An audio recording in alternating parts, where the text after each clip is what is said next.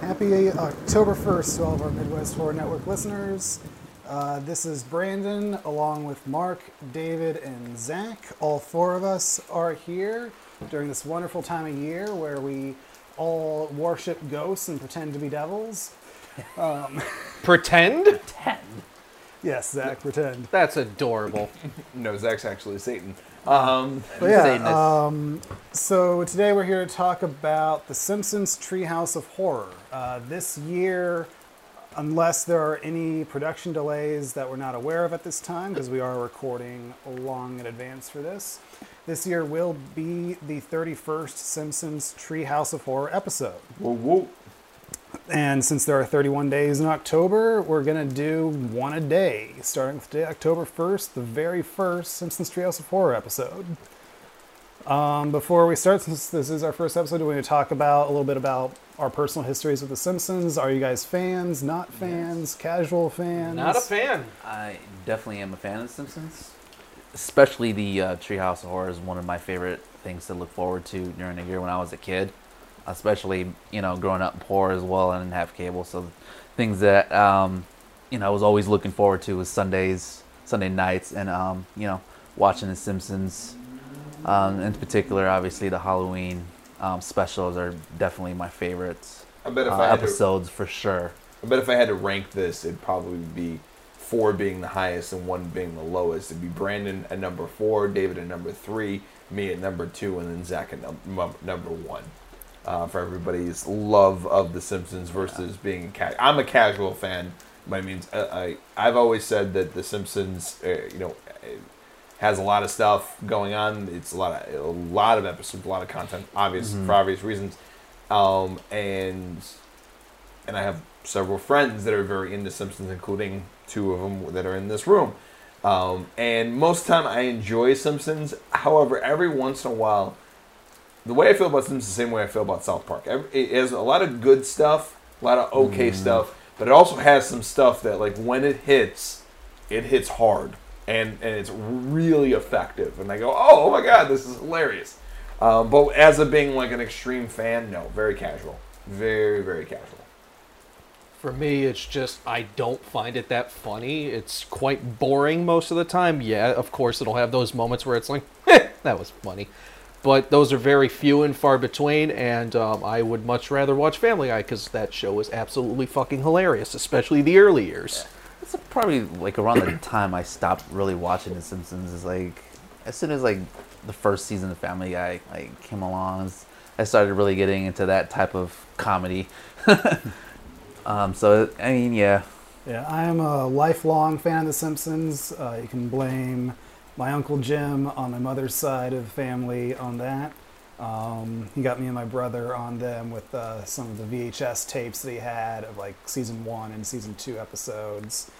In case you were wondering how much of a fan he actually is, there is a Lego Simpsons home right here on top of the table while we are podcasting right now as we speak. Yep, I just finished building it yesterday.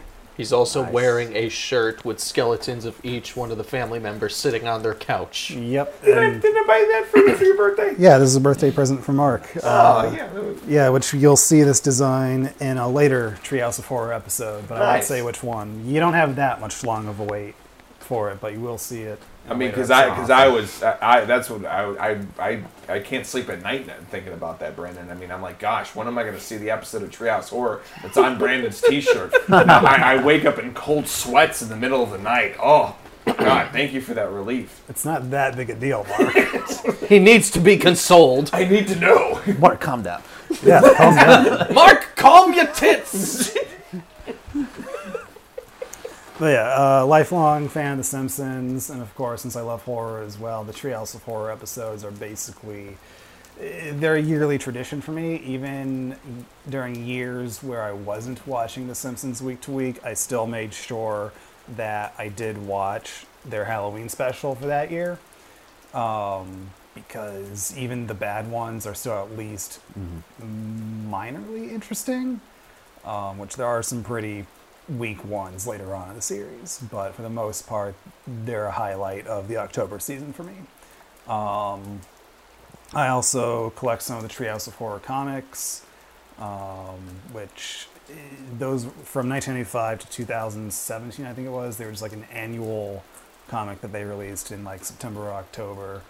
Each issue also with 3 stories, much like with the episodes, but there's also, they have a lot fewer restrictions on what they can do, and they can get really out there with the art styles, and it gets really out there sometimes. But today we are here to talk about the very first Treehouse of Horror episode, their very first Halloween special.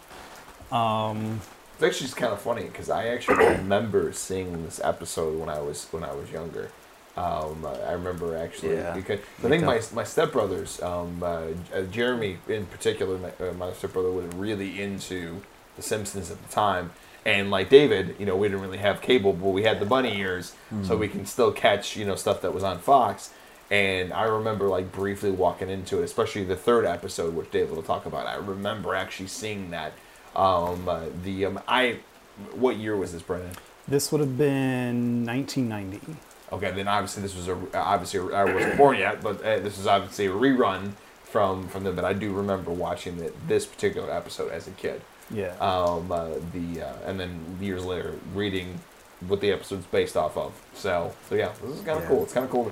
I imagine that I'll probably, as we watch more of these, I'll probably remember times that I watched this when it was actually on cable way back in the day. Yeah. So yeah, let's start with it. So Treehouse of Horror is season 2, episode 3. And it begins with Marge Simpson coming out from behind a red curtain, like on a stage, warning parents not to let their young children watch the episode because it's supposedly very scary, and it's best to tuck in your children early tonight rather than write us angry letters in the morning. Yeah. It's funny how applicable that is by today's standards. Just update it to the comments section in YouTube and you get yourself a party. Mm-hmm. Yeah. It's kind of worse now. Oh. With that, yeah. Oh, way worse. Cancel them! Which that introduction is a bit of a spoof of the very beginning of the 1931 Frankenstein movie with Boris Karloff. They do have a guy come out and warn people that you're going to see some shocking stuff in this movie. Which the creators of The Simpsons did treat this like a serious Halloween special. They wanted less comedy and more horror-type stuff in it. Because they do see the Halloween specials as a way to go crazy with their animation and their stories and everything. I could see that. I could see how they took it serious, especially like when we're gonna talk about individual segments. There's 3 of them. How the first segment is more of a focused on more of a gore with more of the blood. When the second one's more of like sci-fi, or in the third's more suspenseful. Mm. You can really feel that they did cover your bases pretty decently well in this. You have a good mix of stories in this one, and this is actually the only Halloween special where they had a separate director for each segment. After this one, all the Halloween specials just had one director, but this one, each one had a different. Interesting. Yeah, it explains a lot, especially with the soundtrack for each one too. It's very different. Yeah.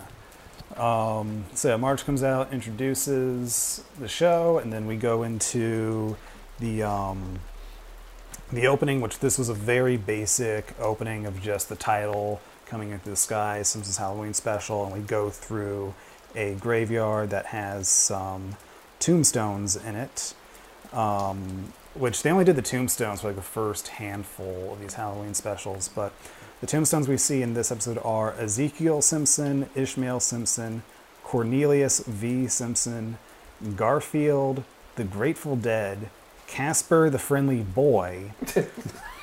Really? Well, you wouldn't bury a ghost. Fair. David Simpson's, you got me with logic. For once, see, you got me. Elvis, Your Name Here, Paul McCartney. I laughed at that one scene here. Disco, because disco is dead. Oh. Disco's always been dead. Whether people want to admit it or not, it's always been dead. And finally, violence on TV. Oh. Disco was dead when Kiss started doing it. Yeah. No, there were other people that did. Wait. At least did the disco duck. That's when things really got bad. Or worse, the Star Wars disco. We're not going to talk about that, Mark. Anyway, go on, Brent. So then we enter a scene of Homer returning from trick-or-treating, and he looks up at the treehouse where Bart and Lisa and Maggie are, and he's just like, let's see what the kids are up to. And Lisa and Bart are telling each other scary stories. Lisa basically finishes up retelling what I understand to be essentially the movie When a Stranger Calls, with a babysitter in a house, and there's some stalker calling her, and she's calling the cops to trace the call, and they're like, the call is coming from inside the house, but it was too late. Oh. We've heard the story 100 times. Everybody's heard that story 100 times. Yeah. The people that created that story originally heard it 100 times. Yeah, even though it was the 90s, I'm pretty sure that story had been done to death, especially at that point. Yeah. And it would only be recreated, 10 years later? I know they did a modernization of the movie, somewhere in the 2000s. Yeah, I do feel like they did do a remake. They did. I remember seeing it. Yeah. The original creators of When a Stranger Calls are like, had already heard about that story, but they said, oh, we came up with it. No, you didn't. Bullshit. It's been around forever. They're sitting in the treehouse telling each other scary stories, which is the only Treehouse of Horror episode that actually uses the freaking treehouse. Because logic. Huh. Well, sure. Eh? Yeah, sure. So then Bart says he has a scary story for Lisa, which goes into our first segment, Bad Dream House. Mark, tell us about Bad Dream House. So Bad Dream House is essentially a make fun of the movie Poltergeist. The entire Simpsons family finds a new house to live in. Homer got a very cheap deal, and then they quickly find out why it was a cheap deal. It is, of course, haunted by poltergeists, and every cliche of poltergeist comes out. The bleeding walls, the talking voice, which they promptly ignore, the bleeding walls that Marge completely walks past, and several other voices that come up and tell them to murder each other. And then eventually they find the Indian burial ground in the basement. With some very, very funny, very funny tombstone titles there. My favorite was Crazy Horse, right next to Not So Crazy Horse. And then Tonto was down there as well. Tonto was fucking hilarious. The gravestones for the ancient Indian burial ground were Crazy Horse, Sitting Bull, Mahatma Gandhi. The Simpsons, man. The Simpsons original trolls. They're the original trolls. Dude. Pocahontas, Geronimo, Tonto, Sacagawea, and, as Mark said, Not So Crazy Horse. I actually thoroughly enjoyed this episode. It was funny. It actually, and we are going to talk about spoilers in this. I don't see any reason why not. Marge actually just freaks out at the end of the episode and actually talks to the house and says, you know what? Stop fucking talking to us like that. Why are you talking to us like that? And then and he's like, well, for reasons. And they're like, what? Why can't you just why can't we just live together in harmony? And the house quickly realizes that he never fucking thought of that before. And then he says, give me a minute to think about it. And then the whole family walks out, and then the house implodes on itself because they'd rather die than live with the Simpsons. And actually, I laughed quite a bit at this episode, especially when Bart walked up to the house and said, "Hey, make the walls bleed again. I want to see it bleed again." He's like, "I'm not doing that. I'm not here for your entertainment." And like a bunch of funny jokes, the books flying around, the Indian burial ground in the basement. Homer. I like the vortex when Homer throws in the apple. Don't throw your trash in our universe. And I like the sound effect that the apple makes when it disappears. That was great. And a little bit Marge comes out to break up. She's like, listen, we've had a lot of problems in our family, but we've never resorted to a knife fight before. I think that was the funniest. I'm like, you know what? It's a pretty good point. I think Lisa had a meat cleaver. Homer had an axe. Yeah. Maggie had a switchblade. When they were all laughing, and Maggie's just holding her pacifier and the knife, and she's laughing, that 2-second frame is freaking creepy. Of Maggie's just like laughing murderously. Well, yeah, there's a lot of other episodes about Maggie being a murderer. Or just like the other issues that come up. This is where it started. This is definitely where it started. With a shot of like Maggie's like head just like spinning around. Oh yeah. They pull the Exorcist thing. It's like yeah. So that like there's so many like cool subtle lines in this. You know, like you know you hear "Get out." And then Marge's like, "What's that?" He's like, "I don't know. It's probably just the house settling." What? Oh, you need to murder them, Bart. Are you my conscience? Is that house? Yes. As the walls move out and in, it's just like, okay. Oh, that was fun. Marge, where are you? I'm in the kitchen. Of course, Homer doesn't want to leave. So, sleep on it. I just love that he's on the phone with the realtor, and he's like, "It's like I do not recall that. You never told me this is on an Indian burial ground." He's claiming that he told me like 5 times. He says he mentioned it 5 or 6 times. Yeah. He turns around casually. He may have mentioned it 5 or 6 times. Click. Son of a bitch. The last line of this is actually just great though, and I already mentioned it, but Lisa's like the house it would rather die than actually live with the Simpsons. It's kind of hard not to take that personally. We can't feel rejected right now. We can't feel rejected. I can't help but feel rejected. Obviously very short, but it was very fun. I'm always it is The Simpsons, so I am like expecting a comedy, and that was the funniest one to me of all the other ones. I can also tell. Considering how the longevity of The Simpsons, I can tell that this is the first one, it's not all there, but like I can see what's on the horizon. Like, and I think it's my biggest thing with this episode, not just my little tidbit, but all the rest of them as well. Like it's good, but it's not great. But I can see what's coming next. I can see what it's going to be leading to, and of course, I'm sure there's other episodes that are not as good or they're bad or whatever. But I know that there's some really, because this is a very famous section of The Simpsons, and being a Simpsons fan, so I can see the direction that they're headed. And of course, I dig Poltergeist, so it was it was fun to watch them make fun of it and poke some fun at it. It was pretty great, and it was pretty fun episode. A section of the episode. It was fun. Yeah, David, what did you think of Bad Dream House? I enjoyed it. I enjoyed it a lot. It had its moments, so definitely fun. Yeah. Zach, I thought this one was really good. I enjoyed this one. I laughed, and bloody walls.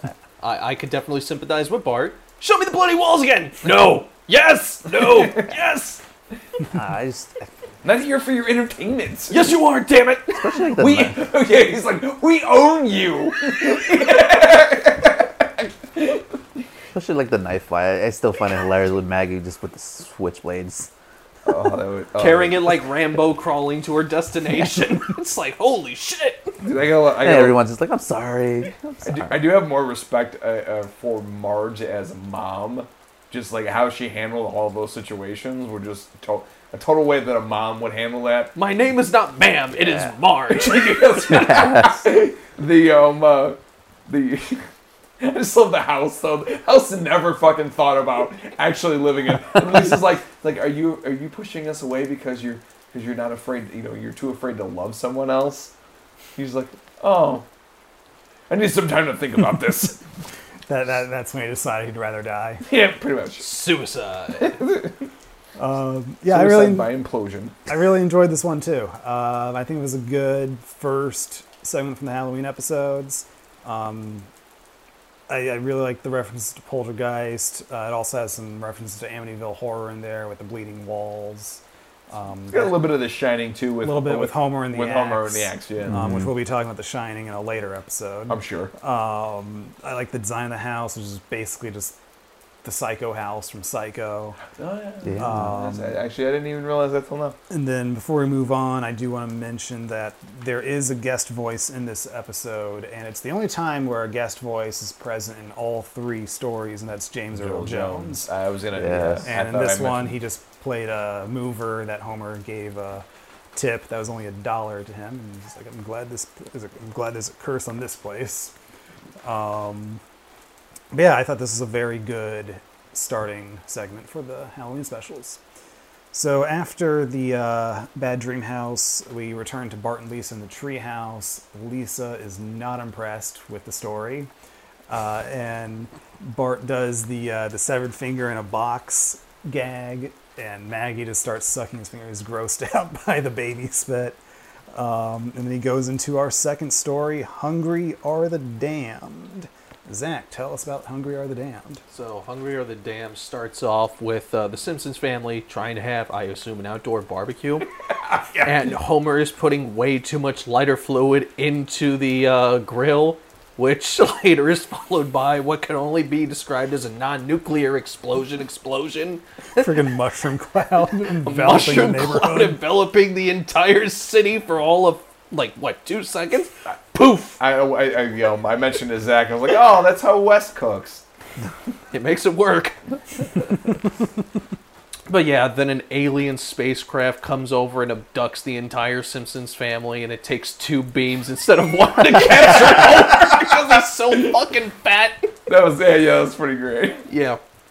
And then the aliens, they start giving the entire Simpsons family food. They're like, here, eat. We're going to take you to some place called Gazorpathor 5. Rigel 4. Rigel 4. He, of course, would know the name, because I don't. Yeah.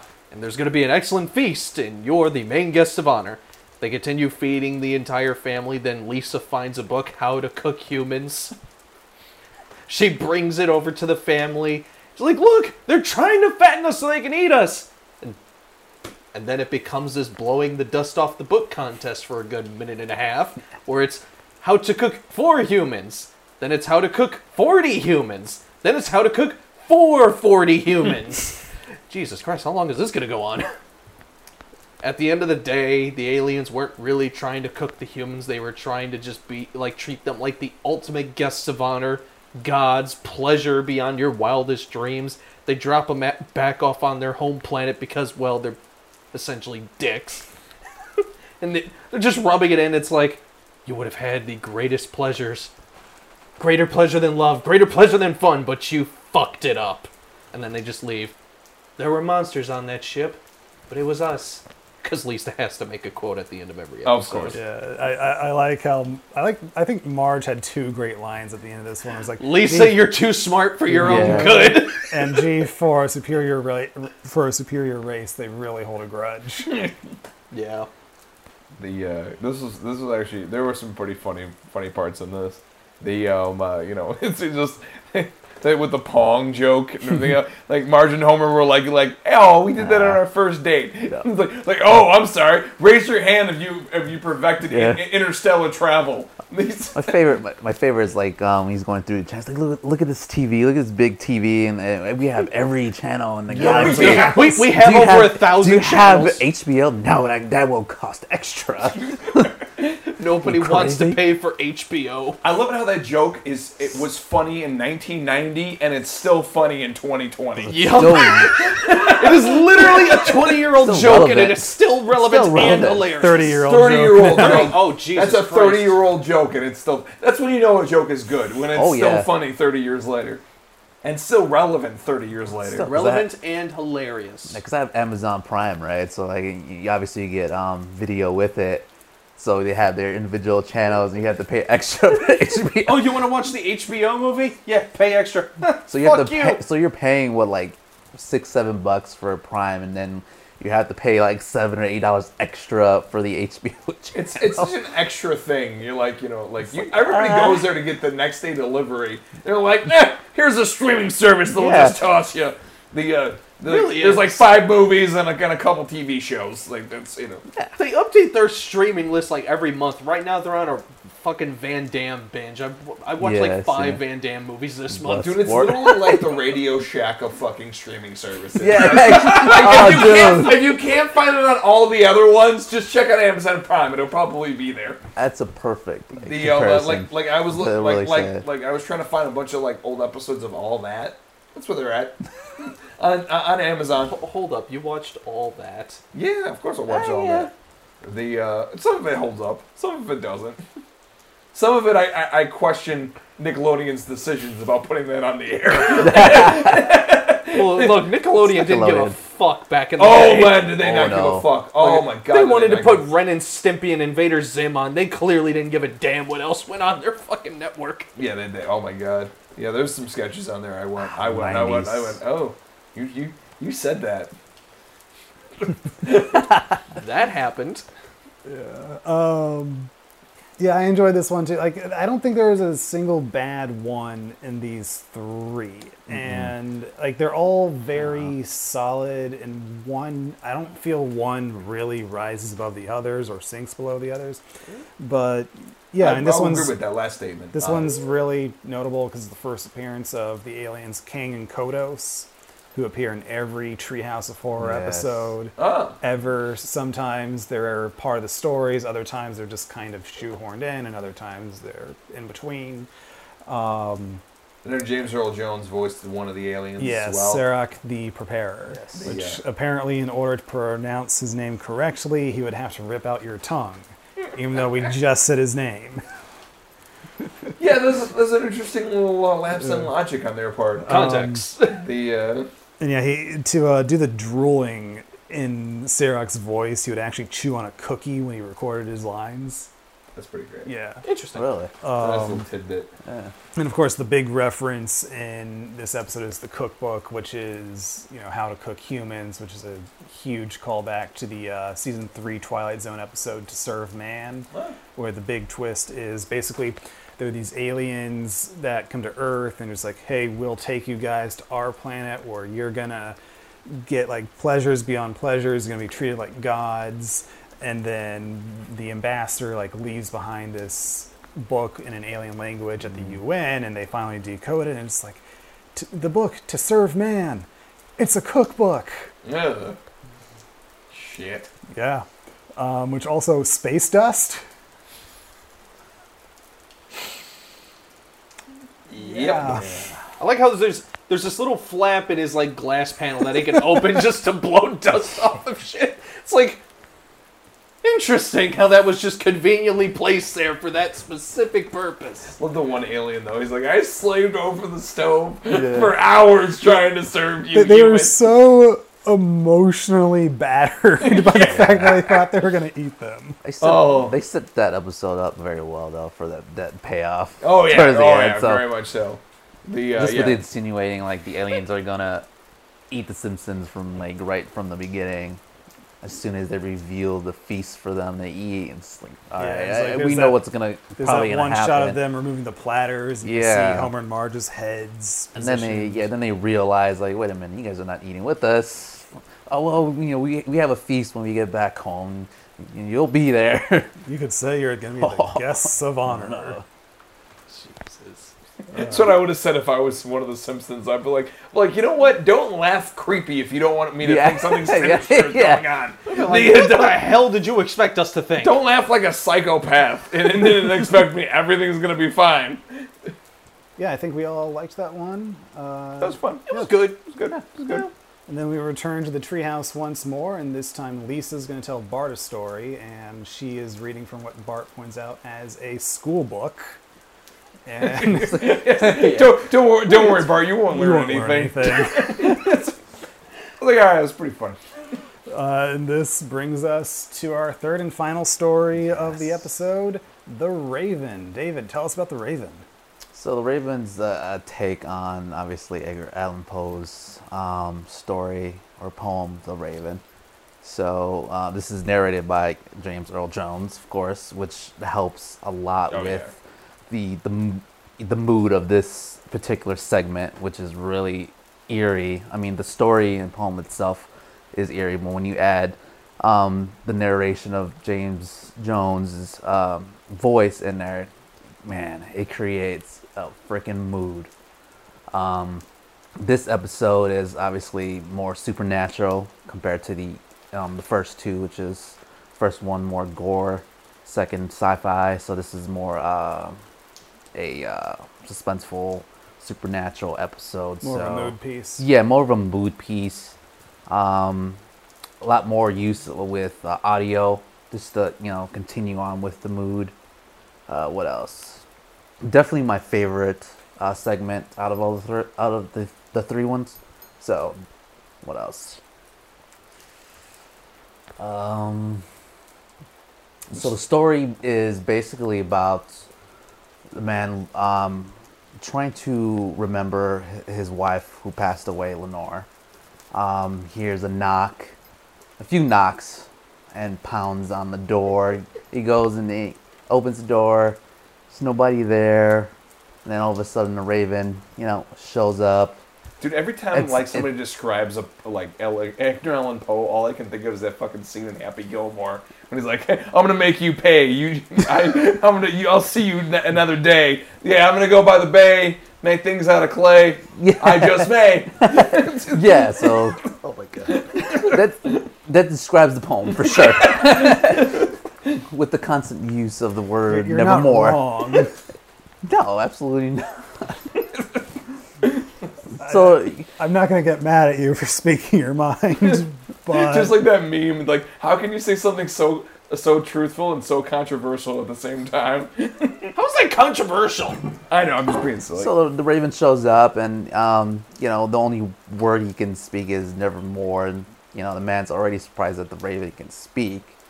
And all of a sudden starts imagining, I guess, or thinks that, you know, he's seeing angels or whatever. He thinks it's a sign from God that he has to forget Lenore, basically, is what the story is. And so he thinks that the Raven is evil and is trying to make him forget Lenore. So he, you know, basically has a fit and tries to kick the Raven out and is trying to go crazy, and he really doesn't want to forget his wife, but he knows that he has to move on and doesn't really want to accept that he has to move on. So, yeah, that was basically it. Nice. That's the story, but, I mean, what completes that was the narration, the audio, or the soundtrack for that particular segment, the supernatural aspect to it, with the Raven actually speaking itself is amazing and supernatural. I really like how Bart is redesigned as the Bart Raven.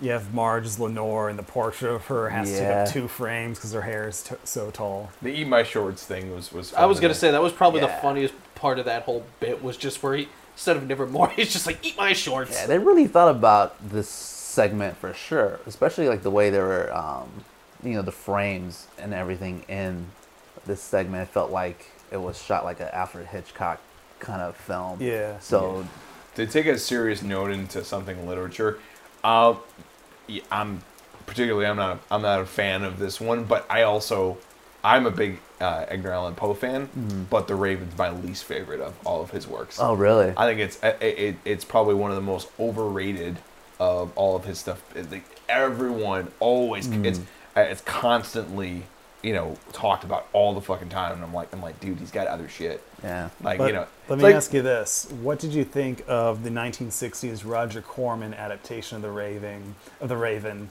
starring Vincent Price, Boris Karloff, Peter Lorre, and as the romantic lead, Jack Nicholson? I am extremely disappointed that I've never seen that. It's about 2 rival magicians. Like, it has the title in common, and a raven flies into Vincent Price's home at the beginning, and that's where the similarities end. This sounds amazing. It's like they mixed like The Raven and The Prestige 30 years before. It's basically the 1960s Prestige. Directed by Roger Corman. And Jack Nicholson is the love interest? Yeah. The what? Yeah. Okay. Wow. Now I need to see that. This is a screenplay by Richard Matheson. Jesus. Wow. Not my particular. Like, I'm Annabel Lee by the Sea, Tale of Two Hearts, what's the one with the knocking? Telltale Heart. Telltale Heart. That's actually, Telltale Heart is probably my favorite. No. My favorite of all time. But yeah, I was never like. I mean, it's good. I understand it, but I'm like, you know. I like The Raven because it's. I mean, most of the stories are depressing, so I'm not really. Oh, it's crazy depressing. Crazy depressing. Yeah. Because I was like, yeah, I love The Raven because it's depressing. Well, most of it. Annabelle Lee is about, you know, is about his cousin. Yeah. That's a whole other thing.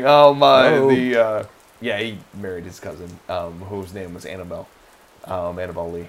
the Annabel Lee down by the sea lived, you know, to whatever. It's literally about his dead cousin that he married. The super interesting. The yeah, he's an interesting dude. He was a very so this third segment's not your favorite, Craig. The first one was not my favorite, but I think that has to do with two reasons. One, The Raven's not my favorite, and two, I think I was definitely expecting a lot more comedy because it is The Simpsons. And again, I've not very brief glances of watching the Treehouse Horror episodes. I hadn't really sat down and watched them, so I didn't really know what they were all about. That's why I can see what's happening next, but I kind of wanted to laugh a little bit more. I kind of wanted it to be a parody on The Raven, and it really wasn't a parody on The Raven. It was The Raven. I mean, it had its moments with Marge's portrait. Yeah, it had its moments, but I wanted a little bit more parody. I think it's because of what Brandon said. There was 3 different writers, 3 different directors, so that was basically, I think, why. Yeah, and I probably think because I'm not that much of a fan of The Raven, I wanted more parody of The Raven because of how I feel about The Raven. Yeah. That might be a personal thing. I think it was the least funny of the two, of the 3. Just because I think maybe that director, what was the director for that third segment? I don't know. Why Brandon looks that up? I think his I tried looking up earlier, but I couldn't find a correlation between which director did which segment. I think it's really what his purpose was, incorporating more of an eerie feel than adding any of the comedy. I do think they took this one a lot more seriously, and I think the lack of, or the less comedy in this one was by design, because they did want, like I said earlier, they did want to take the Halloween horror aspect seriously for this episode, and for 1990s animation, there was nothing like this. Oh yeah, no, I definitely give them props for incorporating humor on literature and doing something in literature and animation. Especially for 1990, that was unheard of for them to be doing stuff like that. So I respect it was unheard of to do that. It was unheard of to, they were basically doing a whole throwback to the EC Comics Tales from the Crypt thing of 3 stories in 1 episode, essentially. Oh, yeah. This was, even though there are plenty of stories and episodes in the Treehouse of Horror lineup that have surpassed this one, this was freaking groundbreaking for the day. Oh, yeah, absolutely. I could say, there's a few animations out there that I love. Of course, Family Guy, South Park is my favorite. American Dad. They have Halloween specials, and I think that The Simpsons, for me, for their Halloween specials, are my favorite. Yeah. Out of all of them. Because of the way they set up with the segments, individual stories. That would be. It is a tradition. Yeah, it is. Not and to completely throw this off the wall, but that actually would be a cool podcast episode for later. Is best Halloween episodes of sitcoms. Talk about Home Improvement and all the Community, that's actually not a bad idea. They did all the different ones. You know, sometimes it could be serious, sometimes it could be really cheesy. Yeah, I really like this one too. Zach, what did you think of The Raven? Boring as fuck. Oh, I was a little nicer.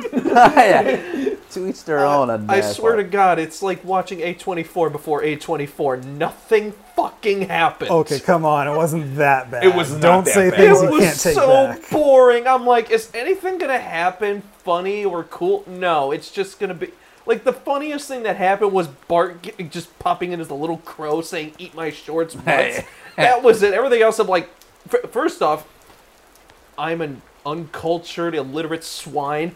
I hate that language bullshit from what the hell, Leonardo? What the fuck was that playmaster back in the Renaissance? Shakespeare, that asshole. Leonardo DiCaprio. No, he was not there. I think my soul just threw up a little bit in its mouth. I hate that language bullshit. I don't know. That's how they wrote that. I can imagine Zach back in the 1800s be like, oh, I can't stand the way they spoke in the 1600s. All right, hold on. And then there's Zach in the 1600s. Zach, I can't stand the way they spoke in the 1400s. I'm going to give you and I'm going to do this briefly. I'm going to give you a appreciation for just a little bit of appreciation for Shakespeare. he invented like 200 words that were never around before, and like come hither thee, ye the pea, to the titty. But I want you to understand this. Understand this one thing: the set of balls in this guy to just be writing something and be like, you know what? There's no word for this. Fuck it. I'm just gonna make it up. He also wrote a poem about an erection. That's true, which is also great. But like for the balls on this guy just to say, oh, there's no word for this. I'm just gonna fucking make it up. And then everyone went along with it. No one questioned him. They just like he said, I'm gonna make this up, and everyone's like, all right, that sounds cool. Yeah. I mean, like I don't know another person in history who was at that kind of balls just to say, this is what this means now. Nice. He just decided because it was. Can we put a pause? Because it was in my way. That particular word was in my way that it didn't exist before. Now it fucking exists. So I have to give respect to a guy that just make this shit up just to keep the flow going. If that's actually true, fine. That's 100% true. Regardless, it still sounds fucking stupid. You know what? I'm gonna toss you like No Fear Shakespeare, like, and then you'll understand why we're still talking about this asshole like 200 years after the fact. I just can't wait till we've all passed on. We're looking down on Earth from heaven 300 years from now, and there's gonna be some version of Zach listening to this podcast. He's like, I cannot stand the way they talked back then. Yeah. You know, I'm not 100% cultured, but these guys are fucking ridiculous. It sounds so stifled. No Fear Shakespeare, actually what it does is it's a thicker book than the plays. And on the left-hand side, it has the Shakespeare language. Oh, no. I'm the right-hand side. Books. And then I had to read like three of his books in high school. There was, of course, the Romeo and Juliet story, which I still think is so stupid. It's a three-day fling between teenagers that results in three people's deaths. That's what the fuck that story is about. It's so stupid. Just in case anybody needed, like, I'm not the biggest fan of Romeo and Juliet. God. Like, I am a fan of Shakespeare, but like, I'm not a fan of that because that's everybody says, oh, it's all about romance. No, it's about the dangers of impulsive action. Yeah. Someone you just met, you said 3 days, right? It's someone you just met 2 days ago is faking their death, and you're gonna kill yourself, therefore causing this other person to. What? It was the very first piece of fiction to glamorize teen suicide. Yeah, it was. The dude, there's so many like. And what's another one you read? Macbeth. Yeah, that's a good one. Macbeth is like the most fucked play. Yeah. And it's also extremely cursed play. It's like it's a tradition in theater. You're not allowed to. And don't be an asshole. You're not allowed.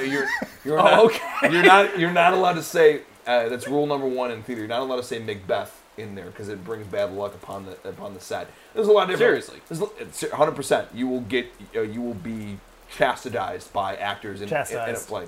What? Jesus Christ! They'll kick your ass, Zach. So if I just walk onto a stage and say, Macbeth! Have you seen angry thespians before? Angry thespians? What? They will beat your fucking ass. They will box step your ass out of the theater.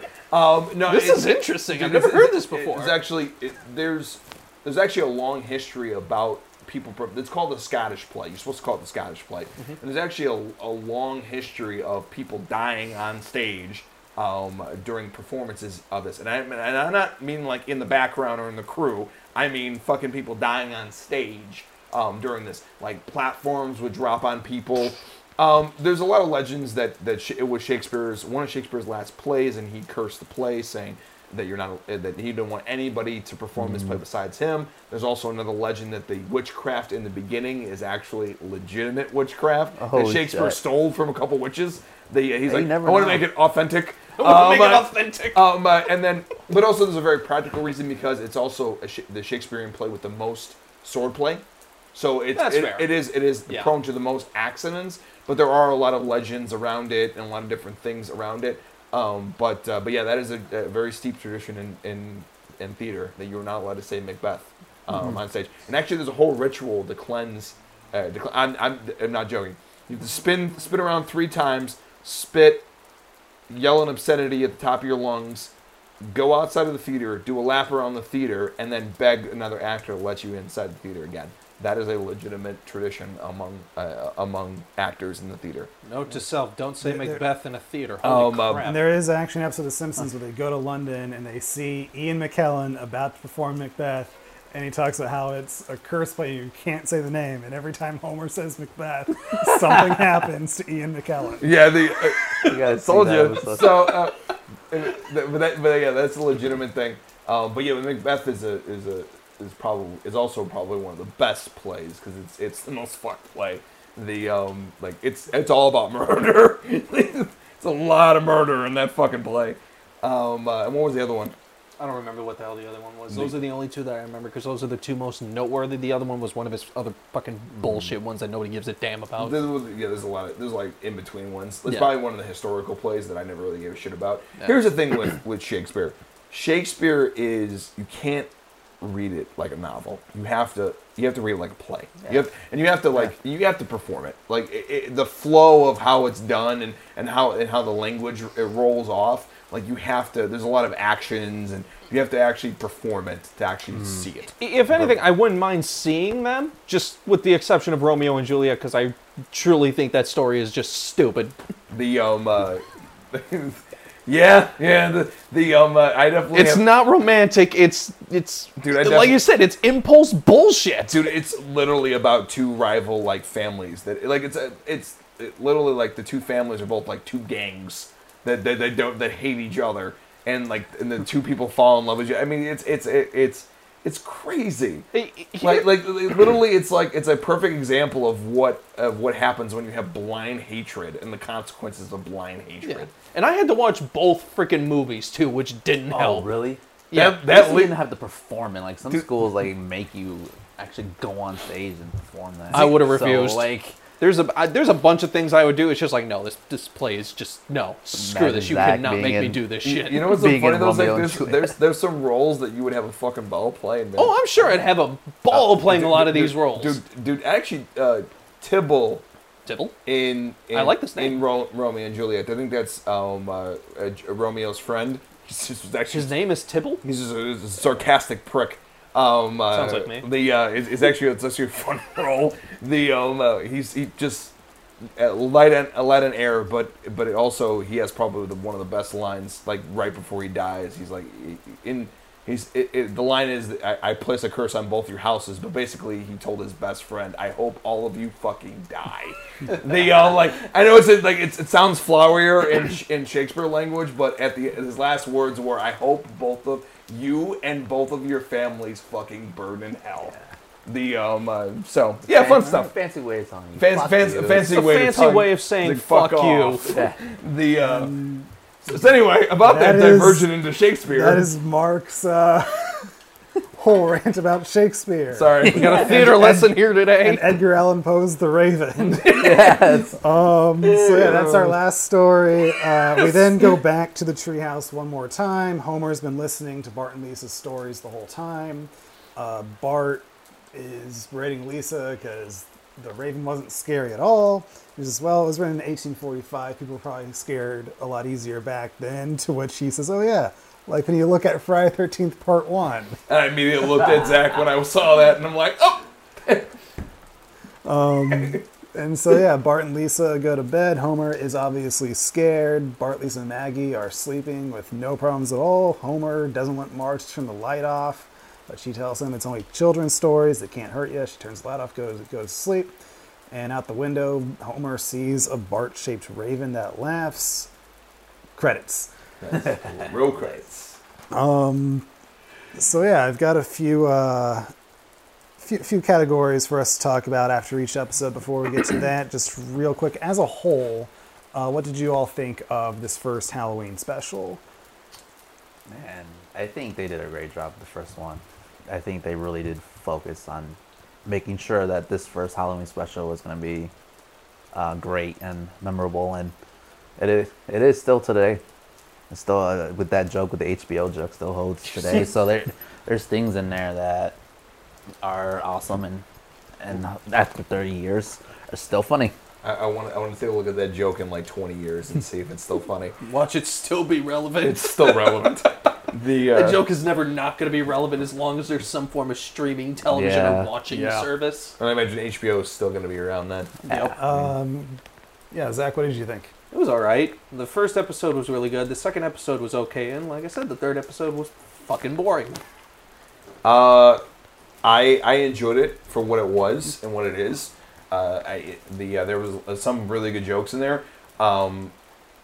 It was kind of like watching the first episode of a television series. It's not perfect, but like, you know, it's like watching a pilot. Like you can see the beginning stages of what it will become in the future, and I can see that on the horizon. Was it perfect? No. And also too, my expectations were a little different. I was genuinely expecting a far more parody rather than horror. Like I thought it was going to be, you know, a lot more making fun of it, which it was. But they were also trying to be suspenseful a little bit more, and I think I wasn't really expecting that.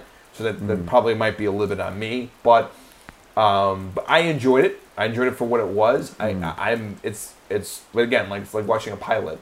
Like and if I'm going to compare it to a pilot of something, it makes me want to watch the next episode. Yeah. So, is this the only episode that had the three directors? Yeah. Okay. Yeah. Going forward, each Halloween special just has one director going forward. I think they still use multiple writers for each segment, but I mean, we'll see that in the credits when we start the second one. Nice. I also thought this was a very solid beginning. I mean, throughout the year, it's not one I really revisit all that much. Like, there are a lot of Halloween specials I revisit throughout the year. This one I kind of really only revisit around October time, like around this time when I'm actually going through and binging all the Halloween specials. But there are three very solid stories, in my opinion. And like I said earlier, I don't think one really rises above the others, clearly. And I don't think one sinks below the others, clearly. But we'll be going to some difference of opinion that shortly. But yeah, I think this is a very good beginning, and I can't wait for you guys to see what's to come. So with that, let's start with what were you guys' picks for the funniest moment of the episode? HBO. Yeah. It to me was one of the like that, and then also the Bleeding Wall one. Was pretty fun. It would be between HBO and Don't Throw Your Trash in Our Universe. That's pretty fucking funny. And then the whole thing, too, with the, you know, we've been in a lot of situations, but we have never been in a knife fight before. So me, I like the tombstones, man. The tombstones are great, too. It made me realize that The Simpsons is just the original, like, trolls.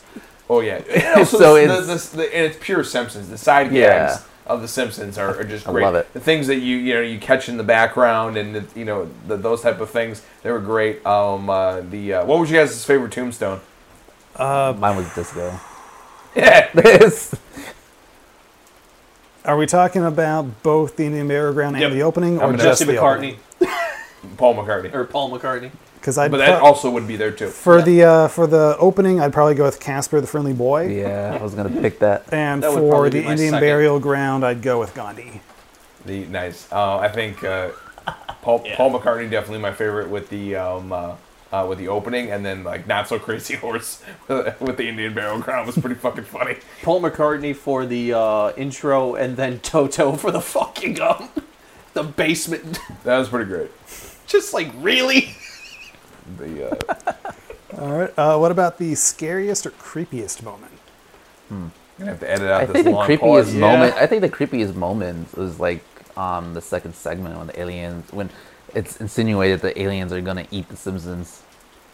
I think it's just the way that it was set up is pretty creepy. All right. I'd probably go with. Like, there are two that stick out of mine. There's that one frame of Maggie laughing with the knife, just because it looks so unnatural, but so creepy at the same time. And I also like the final verse of James Earl Jones reading The Raven at the very end. Just a perfect blend of his voice, his tone, the music, the quote-unquote camera angles of the animation. Yeah, it's between those two moments for me. Yeah. I think some of the stuff in the first episode with the room going back, especially with Lisa and with Homer, Obviously, the one with Bart was, you know, that was one of the funniest jokes in the episodes. But like with the stuff with Lisa and Bart, or I'm sorry, Lisa and Homer getting, you know, talked to in the middle of the night, that was pretty creepy. I think it was smart since using James Earl Jones as, you know, for all three episodes. I think that's really smart. Yeah. Just because him alone is adding that element of his voice is already creepy. He has a phenomenal voice. He does. Yeah. He's got it. He does. Yeah. And he will be returning for another Halloween episode. Yes. But it's brief, but I'm not going to spoil what he does because it's just too great. We'll get there when we get there. Yeah. Zach, scariest or creepiest moment for you? I'm just going to cop out and say Maggie doing the headspin thing. Headspin? Yeah. That's pretty cool. So this is where I think we're going to get into some differences of opinion. I already know Mark and Zach's answer, but what about worst segment of the episode? Raven. You guys have no love for culture. Dude, I just went on a 45-minute rant about how Shakespeare's awesome. I remember no such thing. As the wise Obi-Wan Kenobi would say, I can't pick a worse segment because they're all just different, especially with it being just having different writers, different directors.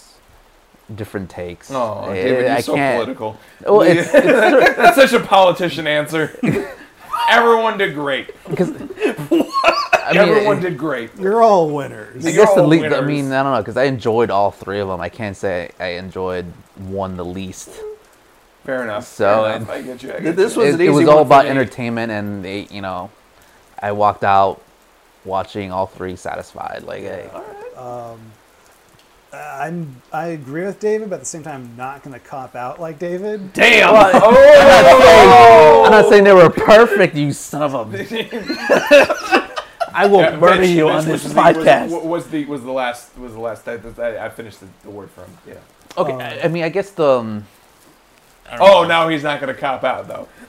It's not really with the episode. It's more of going back to the treehouse. I know they had to set it up, but I guess that was probably the boringest part. Yeah. That, for me, of the episode. The wraparound's never going to be as good as the stories. That's a given. But we're talking about when we do these best of and worst of, we're talking the three. Yeah, I know. Because after, I think, season 5, the 4th Halloween episode, that's the last time they do an actual wraparound. Oh, okay.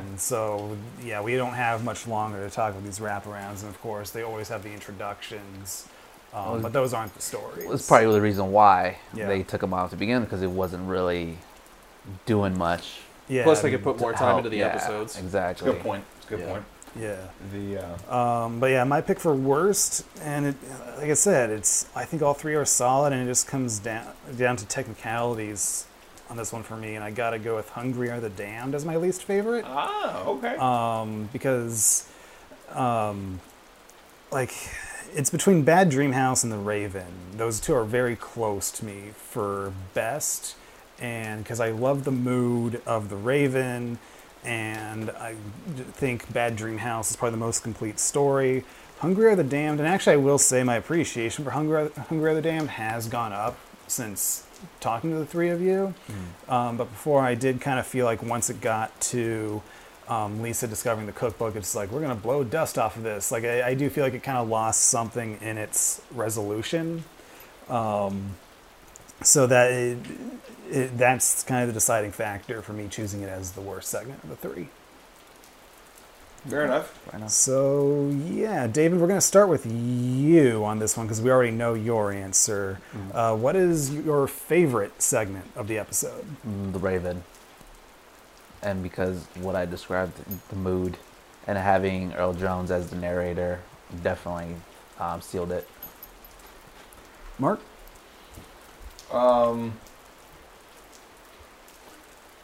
Favorite moment. Favorite segment. Favorite of the three stories. Oh, number one. My first one. Bad Dream House? Bad Dream House, yeah. Sure. What put it over the top for you? Honestly, again, because I was expecting more parody. Mm-hmm. And that's the one that I got more parody. So okay. I actually got what I was expecting to get out of this episode. There was far more making fun of horror movies and parody going on in the first one than there were in the other ones for me. So, and also too, I'm not as familiar with that Twilight Zone episode that you were mentioning. Yeah. So, but I'm far more familiar with Amityville Horror and Poltergeist, and obviously Psycho. So I knew more about those particular segments. So I was able to understand more of the parody and more of the references that they were talking about. So, all right. Zach, what's your pick? The first episode, the house one, absolutely. I keep it simple. I was just entertained throughout that episode for almost the entire episode. Bloody walls, funny jokes, pretty funny resolution. Potential knife fight with a family. But potential baby murdering an entire family. I mean, how can you argue with that? I know she does that in a couple other episodes. Doesn't she shoot Mr. Burns in like a later episode? Yeah, doesn't she become like the tooth-filled alien or some shit like that? Yeah, that does happen. That's one of the episodes I remember. That does happen. All right, so we have Bad Dream House, The Raven. It's really close for me, but I'm going to tie it up and go with The Raven. There we go. You're playing safe. Even though you picked I'm agreeing with you, David. But yeah, it's like for many of the same reasons that David said. It's like I love the mood of it.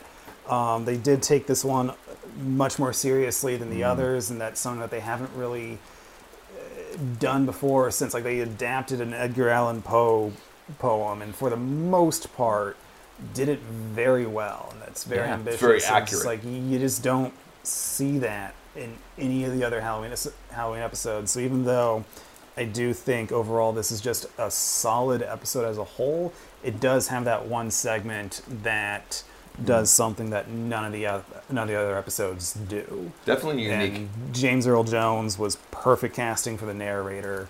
Yes. Nobody could ever replace him as reading The Raven ever. And yeah, I think the voice actor for Homer did a really good job too. I love the Bart redesign of The Raven itself. I just think nearly everything worked in it for me, except for like the times that Bart and Lisa would interject. That did kind of feel like they were trying to appeal to people like Zach. Bart and me. Bart said it best. Yeah, anything would have been better than nothing happening. I'm pretty sure Bart felt the same way that you feel. Oh, I'm sure he did. Yeah. Lisa is every A24 fan in existence. We're not getting into A24. Yeah, right? Zach, you know the rules. You said it in the interview. I could talk about A24 in the podcasts.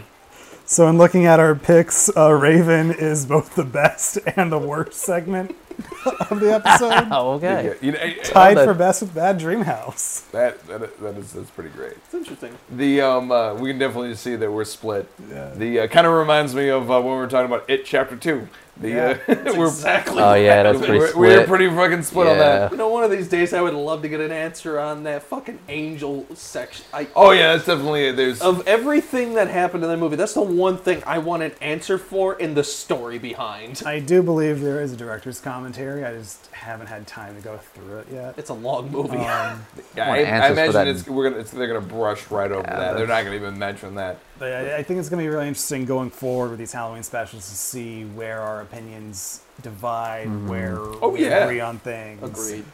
Especially when we get into the later ones. I had a really fun time watching this one with you guys. I had a really fun time discussing it, and I can't wait to get to the rest of the other 30 of them. Absolutely. Yeah. Absolutely. There's 30 more. Oh, you're going to have a fun time. Get over it. You're going to have a fun time with this, Zach. Yeah. You'll at least enjoy it. Sure. Yeah. So with that, Zach just shot me the dirtiest look. Yeah. So yeah, thank you to you, our listeners, for listening to our Midwest Horror Network October 2020 special, Part 1, where we dissect all the Simpsons Treehouse of Horror episodes, starting with this first one. Be sure to listen to our regular podcast, The Nightmares Podcast, which can be found on YouTube, Spotify, and Anchor at Midwest Horror Network or The Nightmares Podcast. You can also find us at Midwest Horror Network on various social medias, such as Instagram, Facebook, YouTube and Slasher. Please give us a like, share, and give subscribe. Us a like, share, subscribe, and happy October 1st.